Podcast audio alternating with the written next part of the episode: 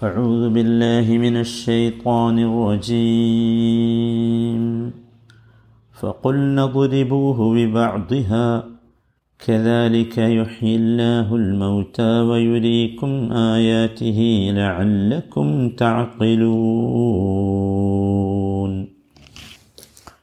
എഴുപത്തി മൂന്നാമത്തെ വചനം ഫക്കുൽന അപ്പോൾ നാം പറഞ്ഞു ഉദുരിബൂഹു അതിനെ നിങ്ങൾ അടിക്കുക. ബിബാദിഹ അതിന്റെ ഒരംശം കൊണ്ട് അതിന്റെ ചില ഭാഗങ്ങളെ കൊണ്ട്. കദാലിക യുഹിയില്ലാഹുൽ മൗത്ത അപ്രകാരമാണ് അള്ളാഹു മരണപ്പെട്ടവരെ ജീവിപ്പിക്കുന്നത്. കദാലിക അപ്രകാരം യുഹിയില്ല അള്ളാഹു ജീവിപ്പിക്കുന്നു അൽ മരണപ്പെട്ടവർ. വയുരീഖും ആയാതിഹി അവന്റെ ദൃഷ്ടാന്തങ്ങളെ നിങ്ങൾക്ക് അവൻ കാണിച്ചു തരികയും ചെയ്യുന്നു. യുരീഖും നിങ്ങൾക്കവൻ കാണിച്ചു തരുന്നു. ആയാതിഹി അവന്റെ ദൃഷ്ടാന്തങ്ങളെ. ലഅല്ലക്കും താക്കിലൂ നിങ്ങൾ ബുദ്ധി കൊടുത്ത് ചിന്തിക്കാൻ വേണ്ടി. കഴിഞ്ഞ സംഭവങ്ങളുടെ അവസാനത്തെ വചനമാണ് ഇത്. ഫക്കുൽന ബിബാദിഹ ബിബഅദിഹ. ഫക്കുൽന നാം പറഞ്ഞു ഉദിരിബൂഹു അതിനെ നിങ്ങളടിക്കുക അതിനെ എന്ന് പറഞ്ഞാൽ ഇവിടെ ഈ മരിച്ചു കിടക്കുന്ന ദേഹത്തെ ജഡത്തെ എന്നൊക്കെയാണ്. ബിവാദിഹ അതിന്റെ ഒരംശം കൊണ്ട്. അപ്പോൾ രണ്ടാമത്തെ അതിന്റെ പറഞ്ഞാൽ പശുവാണ്. പശുവിന്റെ ഒരംശം കൊണ്ട് ഈ മരിച്ചു കിടക്കുന്ന ഈ ജഡത്തെ അടിക്കുക. ഫക്കുൽ നദുരിബൂഹു ബിബാദിഹ ഫക്കുൽന എന്ന് പറഞ്ഞാൽ നാം പറഞ്ഞു എന്നാണല്ലോ. അൽ ഇവിടെ നാം എന്ന് പറഞ്ഞാൽ ആരാ? അള്ളാഹുവാണ് പക്ഷേ അള്ളാഹു പറയുന്നത് മുസ അലഹിസ്സലാമിന് വഹി നൽകി. മുസ അലഹിസ്സലാം മുഖേനയാണ്. അപ്പോൾ സത്യത്തിൽ ഇവിടെ സംസാരിക്കുന്നത് ഇവരോട് മൂസാ നബിയാണ്. പക്ഷേ അള്ളാഹു മൂസാ നബിയുടെ ആ വാക്കിനെ അള്ളാഹുവിലേക്ക് ചേർത്തു. ഫക്കുൽന എന്ന് പറഞ്ഞു. നാം പറഞ്ഞു എന്ന്. കാരണം എന്താ? കാരണം അള്ളാഹുവാണ് ഇവിടെ പറയാൻ വേണ്ടി കൽപ്പിക്കുന്നത്. അതാണ് കാരണം. ഖുറാനിൽ അങ്ങനെ പറയും കാണാം. സൂറത്ത് ഖിയാമയിൽ لا تحرك به لسانك لتعجل به إن علينا جمعه وقرآنه فإذا قرأناه فاتبع قرآنه അവിടെ നോക്കൂ അവിടെയൊക്കെ ഇന്ന അലൈന ജംഅഹു വ ഖുർആന അതിനെ ക്രോഡീകരിക്കലും പാരായണം ചെയ്തു തരലും നമ്മുടെ ബാധ്യതയാണ് ഫൈദ ഖറഅനാഹു അങ്ങനെ നാം അതിനെ പാരായണം ചെയ്തു തന്നാൽ ഫത്തബിയ ഖുർആന ആ പാരായണത്തെ നീ ഫോളോ ചെയ്യണം. ഇവിടെ നാം പാരായണം ചെയ്തു തന്നാൽ എന്ന് പറഞ്ഞാൽ ആരാണ്? ജിബിരിൽ അലഹിസ്സലാമാണല്ലോ ഇവിടെ പാരായണം ചെയ്തു കൊടുത്തത് നബിക്ക്. പക്ഷേ എന്നിട്ട് അള്ളാഹു നാം എന്നാ പറഞ്ഞു? അപ്പോൾ അത് ഈ അർത്ഥത്തിലാണ്. കാരണം അള്ളാഹുവാണ് കൽപ്പിച്ചത് എന്ന അർത്ഥത്തിലാണ്. അതാണ് ഫക്കുൽ നദുരിബൂഹു ബി ബാദിഹ അപ്പം ഈ കൊല്ലപ്പെട്ട് കിടക്കുന്ന ആളെ ഈ പശുവിന്റെ അറുത്ത പശുവിന്റെ ശരീരത്തിലെ ഏതെങ്കിലും ഒരു ഭാഗം കൊണ്ട് അടിക്കുക. അതേത് ഭാഗമാണ് എന്ന് ഖുർആൻ പറഞ്ഞു തന്നിട്ടില്ല. അതൊരു വിഷയമല്ലാത്തത് കൊണ്ടാണ് അത് പറയാതിരുന്നത്. ഏത് ഭാഗമാണ് എന്ന് പറഞ്ഞിട്ടില്ല. അത് തുടയാകാം കാലാകാം കഴുത്താകാം തലയാകാം ഏതുമാകാം. ചില ആളുകളൊക്കെ അതിനെക്കുറിച്ച് വലിയ ചർച്ചകൾ നടത്തിയിട്ടുണ്ട്. പക്ഷേ ആ ചർച്ചയ്ക്ക് വലിയ പ്രസക്തിയില്ല. കാരണം എന്താണെന്ന് വെച്ചാൽ പറയേണ്ടത് ആവശ്യമില്ലാത്തത് കൊണ്ടാകണം അള്ളാഹു അതിവിടെ ഒഴിവാക്കിയത്. ആ പശുവിന്റെ ശരീരത്തിൽ ഏതെങ്കിലും ഒരു ഭാഗം കൊണ്ട് എന്ന അർത്ഥേ ഉള്ളൂ. ഓക്കെ. കെദാലിക്ക യുഹയില്ലാഹുൽ മൗത്ത. ഇപ്രകാരമാണ് അള്ളാഹു മരണപ്പെട്ടവരെ ജീവിപ്പിക്കുന്നു. ഇപ്രകാരം അള്ളാഹു മരണപ്പെട്ടവരെ ജീവിപ്പിക്കുന്നു. ഇപ്രകാരം എന്ന് പറഞ്ഞാൽ കദാലിക്ക എന്ന് പറഞ്ഞാൽ ഇപ്പോൾ എങ്ങനെയാണോ നിങ്ങളുടെ മുമ്പിൽ വെച്ച് ഈ കൊല്ലപ്പെട്ട മനുഷ്യനെ ജീവിപ്പിച്ചത് അതുപോലെ. അപ്പോൾ അടിച്ചപ്പോൾ എന്താ ഉണ്ടായത്? അടിച്ചപ്പോൾ ഇയാൾ എഴുന്നേറ്റു. അതാണ്. എന്നുവെച്ചാൽ അയാൾക്ക് ജീവൻ കിട്ടി. അപ്പോൾ ഇങ്ങനെയാണ് എന്ത് ചെയ്യുക? യൊഹയില്ലാഹുൽ മൗത്ത. നിങ്ങളതിൽ എന്ത് ചെയ്യേണ്ടതില്ല? സംശയിക്കേണ്ടതില്ല എന്നർത്ഥം. നിങ്ങൾക്ക് അള്ളാഹു എങ്ങനെയാണ് ജീവിപ്പിക്കുക എന്ന വിഷയത്തിൽ സംശയമുണ്ടോ നിങ്ങളങ്ങനെ സംശയിക്കേണ്ടതില്ല. ഇങ്ങനെയാണ് അള്ളാഹു ചെയ്യുക എന്ന്. സൂറത്ത് യാസീനിലെ അൻപത്തി മൂന്നാമത്തെ വചനത്തിലുണ്ടല്ലോ. ഇൻ വാഹിദ മുഹ്ദറൂൻ. ഒരു ശബ്ദം ഉണ്ടാകാം. ആ ഒറ്റ ശബ്ദം. ആ ശബ്ദം കൊണ്ട് തന്നെ എല്ലാവരും ജീവിച്ചു വരും. അള്ളാഹുവിന്റെ അടുത്ത് ഒരുമിച്ച് കൂട്ടപ്പെടുമെന്ന്. അപ്പോൾ അതാണ് യഥാർത്ഥത്തിൽ അള്ളാഹുവിന്റെ രീതി എന്നർത്ഥം. അപ്പോൾ അതിൽ എന്ത് ചെയ്യണ്ട? ഒരു സംശയം അള്ളാഹു പുനരുജ്ജീവിപ്പിക്കുമോ ഇല്ലയോ എന്നതിൽ ഒരു സംശയം നിങ്ങൾക്ക് ഇനി ഉണ്ടാകാൻ പാടില്ല. കാരണം നിങ്ങളുടെ കൺമുമ്പിൽ വെച്ചാണ് ഇത് കാണിച്ചു തരുന്നത് എന്നർത്ഥം. ഇവിടെ നോക്കൂ ഈ കഥയിലെ ഏറ്റവും വലിയ കാര്യം യഥാർത്ഥത്തിൽ നമ്മൾ മനസ്സിലാക്കേണ്ടത് ഒരു നോക്കൂ ഒരു പശുവിന്റെ ജഡമാണുള്ളത്. അർത്ഥമല്ലോ അപ്പോൾ അതിന്റെ ജീവൻ പോയി. അപ്പോൾ മയ്യത്തായ ജീവനില്ലാത്ത ഒരു പശുവിന്റെ ഒരു ഭാഗം കൊണ്ട് ജീവനില്ലാത്ത കൊല്ലപ്പെട്ട ഒരു മനുഷ്യനെ അടിക്കുകയാണ്. സുഹാനല്ല നോക്കൂ നിങ്ങൾ. എന്നിട്ട് എന്തു ചെയ്യാണ് ആ മനുഷ്യന് ജീവൻ വരികയാണ്. ഇവിടെ നമ്മൾ മനസ്സിലാക്കേണ്ടത് അള്ളാഹു സാലാക്ക് വേണമെങ്കിൽ ഇതൊന്നുമില്ലാതെ ഈ മനുഷ്യനെ ജീവിപ്പിക്കാമായിരുന്നു. പക്ഷെ അങ്ങനെ ചെയ്താൽ ഇവർ പറയും അയാൾ മരിച്ചിട്ടില്ലായിരുന്നു. അയാൾ അബോധാവസ്ഥയിലായിരുന്നു എന്ന് പറയും.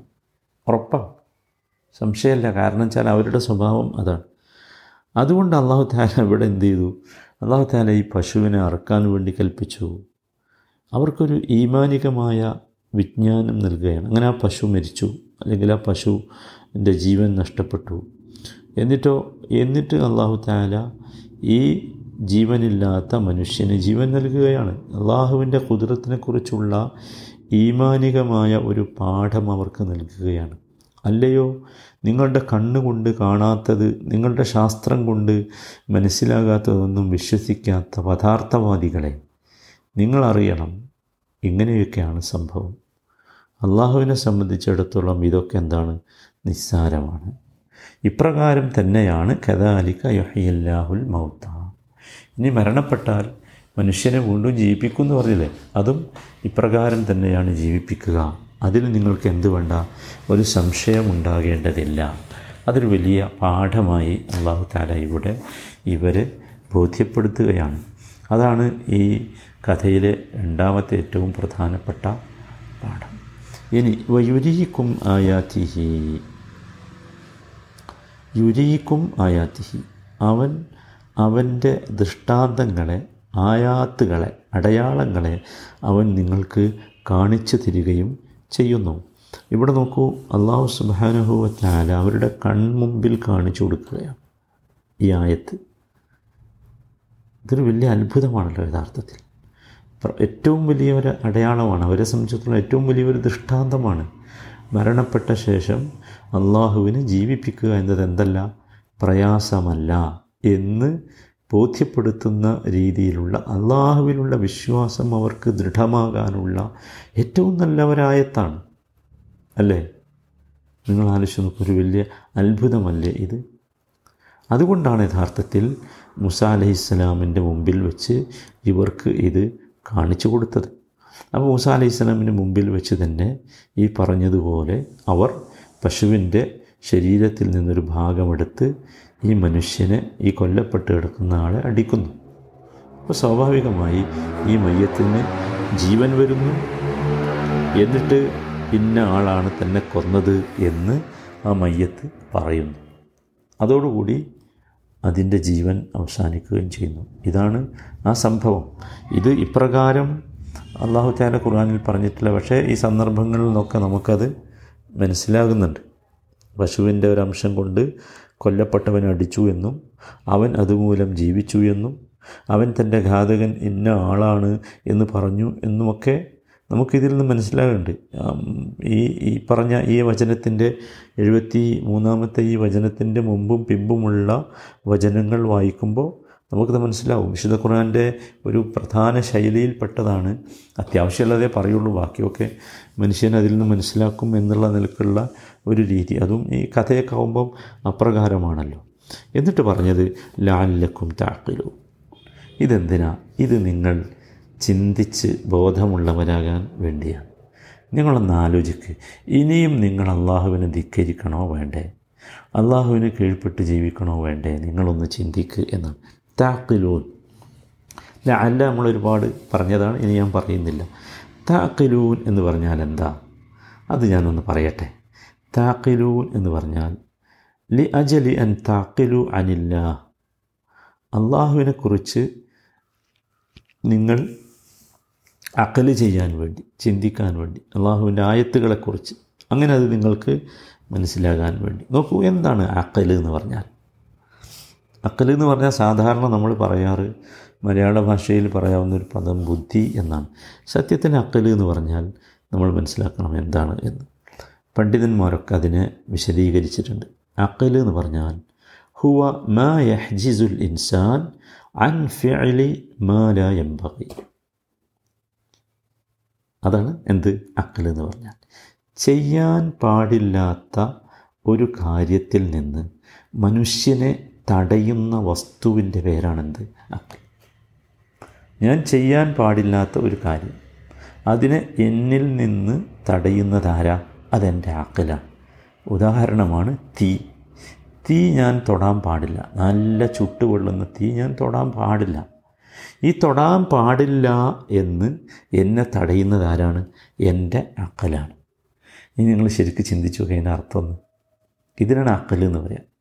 ഇത് ബുദ്ധിയാണോ? അറബി ഭാഷയിൽ ദക്ക എന്ന് പറഞ്ഞൊരു പദമുണ്ട്. ദക്ക. അതിനാണ് ശരിക്ക് ഈ ബുദ്ധി എന്നൊക്കെ പറയാൻ നല്ലത് എനിക്ക് തോന്നുന്നത്. ദക്ക എന്ന് പറഞ്ഞാൽ എന്താ? അത് സുറാത്തുൽ ബദീഹത്തി വൽ ഫഹം. ഒരാൾ ദക്കിയാണെന്ന് പറഞ്ഞാൽ അതിന്റെ അർത്ഥം അയാൾക്ക് കാര്യങ്ങളെ പെട്ടെന്ന് മനസ്സിലാവും. പെട്ടെന്ന് അത് അയാൾ ഉൾക്കൊള്ളും. അങ്ങനെ പെട്ടെന്ന് ഉൾക്കൊള്ളുന്ന പെട്ടെന്ന് മനസ്സിലാകുന്ന അവസ്ഥയുടെ പേരാണെന്ത്? ദക്ക. മനസ്സിലായല്ലോ രണ്ടും വ്യത്യാസം. അപ്പോൾ യഥാർത്ഥത്തിൽ ഇതാണ് ദക്ക ആണ് യഥാർത്ഥത്തിൽ ബുദ്ധി എന്ന് എനിക്ക് തോന്നുന്നു. അള്ളാഹു ആലം ഏതായിരുന്നാലും അറബി ഭാഷയിൽ അക്കൽ വേറെയാണ് ദക്ക വേറെയാണ്. ചിലപ്പോൾ മനുഷ്യന്മാർ ദക്കീയാവും പക്ഷേ ആക്കിലായിക്കൊള്ളുന്നില്ല അങ്ങനെയുണ്ട്.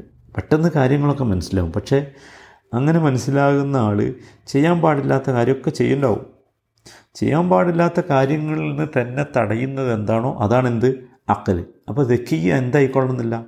ആക്കലായിക്കൊള്ളണം എന്നില്ല. മനസ്സിലായില്ലേ? ഇതാണ്. അപ്പോൾ ഇനി നിങ്ങൾ ഇതിന്റെ അർത്ഥം ഒന്ന് ആലോചിച്ച് നോക്കൂ. ഭയങ്കര രസമല്ലേ ലാലക്കും താക്കലും ഇതൊക്കെ നിങ്ങൾക്ക് കാണിച്ചിരുന്ന എന്തിനാ? നിങ്ങൾ ചെയ്യാൻ പാടില്ലാത്ത കാര്യങ്ങളിലേക്ക് പോകരുതേനാ നോക്കൂ എന്താ രസം. ഭാഷയൊക്കെ പ്രയോഗം. ചെയ്യാൻ പാടില്ലാത്ത കാര്യങ്ങളിലേക്ക് നിങ്ങൾ പോകാൻ പാടില്ല. അതിനു വേണ്ടിയാണ് ഇതൊക്കെ നിങ്ങൾക്ക് കാണിച്ചു തരുന്നത് എന്നാണ് അള്ളാഹു താല പറയുന്നത്. അള്ളാഹ് സാധനങ്ങൾ ഒരുപാട് കാര്യങ്ങൾ ഈ ഒരു ചെറിയ കഥയിൽ നിന്ന് അല്ലെങ്കിൽ സംഭവത്തിൽ നിന്ന് നമ്മൾ മനസ്സിലാക്കി. ഇനിയും ഒരുപാട് കാര്യങ്ങളുണ്ട്. നോക്കൂ അള്ളാഹുവിന്റെ വലിയ ആയത്തുകളിൽ പെട്ടതാണ് മനുഷ്യന് ജീവൻ നൽകുക എന്നത്. അല്ലെ? ഇവിടെ നോക്കൂ ഇവിടെ ഈ കൊല്ല കൊല്ലപ്പെട്ടവന്റെ ജീവന് കാരണമായി അള്ളാഹു നിശ്ചയിച്ചത് ഒരു ഒരു പശുവിനെയാണ്. അല്ലേ? സത്യത്തിൽ നമ്മൾ നമ്മുടെ ബുദ്ധി കൊണ്ട് ആലോചിച്ചാൽ ഈ പശുവും പശുവിനെ ഇറക്കുന്നതും ഈ കൊല്ലപ്പെട്ട ആൾ ജീവിക്കുന്നതും തമ്മിൽ വല്ല ബന്ധമുണ്ട്? ഒരു ബന്ധമില്ല പക്ഷേ അള്ളാഹു ഇവിടെ നിശ്ചയിച്ചത് അങ്ങനെയാണ്. അപ്പോൾ മനുഷ്യന്റെ ബുദ്ധിക്ക് അപ്രാപ്യമായ കാര്യങ്ങളാണ് യഥാർത്ഥത്തിൽ ഈ ഈ പദാർത്ഥ ലോകത്തിനപ്പുറത്തുള്ളത് എന്ന് നമ്മൾ സമ്മതിക്കണം. എന്ന് നമ്മൾ മനസ്സിലാക്കണം. പദാർത്ഥ ലോകത്തിനപ്പുറത്തുള്ളത് അത് ആലമുൽ ഗൈബാണ്. അത് അള്ളാഹുവിന്റെ ലോകമാണ്. മനുഷ്യന് അതിൽ കടന്നു കയറാൻ ഒരധികാരവുമില്ല എന്ന് കൃത്യമായി മനസ്സിലാക്കണം. ഇവിടെ നോക്കൂ ഇവിടെ ഒരുപാട് പാഠങ്ങൾ ഇതിൽ പഠിച്ചു. അതിൽ ഏറ്റവും പ്രധാനപ്പെട്ട പാഠമാണ് നമ്മൾ ഇന്നലെ പറഞ്ഞത്. അതെന്താ? നമ്മൾ മറച്ചു വെച്ചത് അള്ളാഹു പുറത്തു കൊണ്ടുവരും അള്ളാഹു മുഖരിജും മാക്കുൻ തെത്തുമെന്ന്. അത് ഏറ്റവും പ്രധാനപ്പെട്ട ഒരു പാഠമാണ്. നമ്മൾ ഇന്നലെ അത് പറഞ്ഞു. സുഹൃത്തു നിസായിലെ നൂറ്റി എട്ടാമത്തെ വചനത്തിൽ കാണാം. യസ്തഖ്ഫൂന മിനന്നാസ്. ജനങ്ങളിൽ നിന്ന് നിങ്ങൾ മറച്ചു വെക്കുന്നു വല യസ്തഖ്ഫൂന മിനല്ലാ. അള്ളാഹുവിൽ നിന്ന് നിങ്ങൾ മറച്ചു വെക്കുന്നില്ല ഹുവ അമാഹു അവൻ അവരുടെ കൂടെയുണ്ട്. ഇത് യുബയ്യ ചൂനമാലായർദാമിനൽ കൗൾ അള്ളാഹുവിന് തൃപ്തിപ്പെടാത്ത കാര്യം സംസാരിക്കുകയും ചെയ്യുകയൊക്കെ ചെയ്യുമ്പം അത് പാതിരാവിലാണെങ്കിലും അള്ളാഹു നമ്മളെ കൂടെയുണ്ട്. ആ ഒരു ബോധത്തെ ശക്തിപ്പെടുത്തുകയാണ് യഥാർത്ഥത്തിൽ ഇത് ചെയ്യുന്നത്. അതോടൊപ്പം നമ്മൾ മനസ്സിലാക്കേണ്ടത് ഇതൊക്കെ അള്ളാഹു താല ഈ രീതിയിൽ നമ്മുടെ മുമ്പിൽ നമുക്ക് പറഞ്ഞു തരുന്നത് ഇതൊരു കേവലം കഥ കേൾക്കുക എന്ന നിലക്കല്ല. ഈ ഒരു ബോധം നമുക്കും ഉണ്ടാകേണ്ടതുണ്ട്. അള്ളാഹുവിന് ജീവൻ നൽകുക എന്നത് നിഷ്പ്രയാസമാണ്. ഒരു പ്രയാസമുള്ള കാര്യമല്ല. ഈ കഥയിൽ സംഭവിച്ചതുപോലെ അള്ളാഹു അത് ചെയ്യുന്നത് നൽകുന്നത്.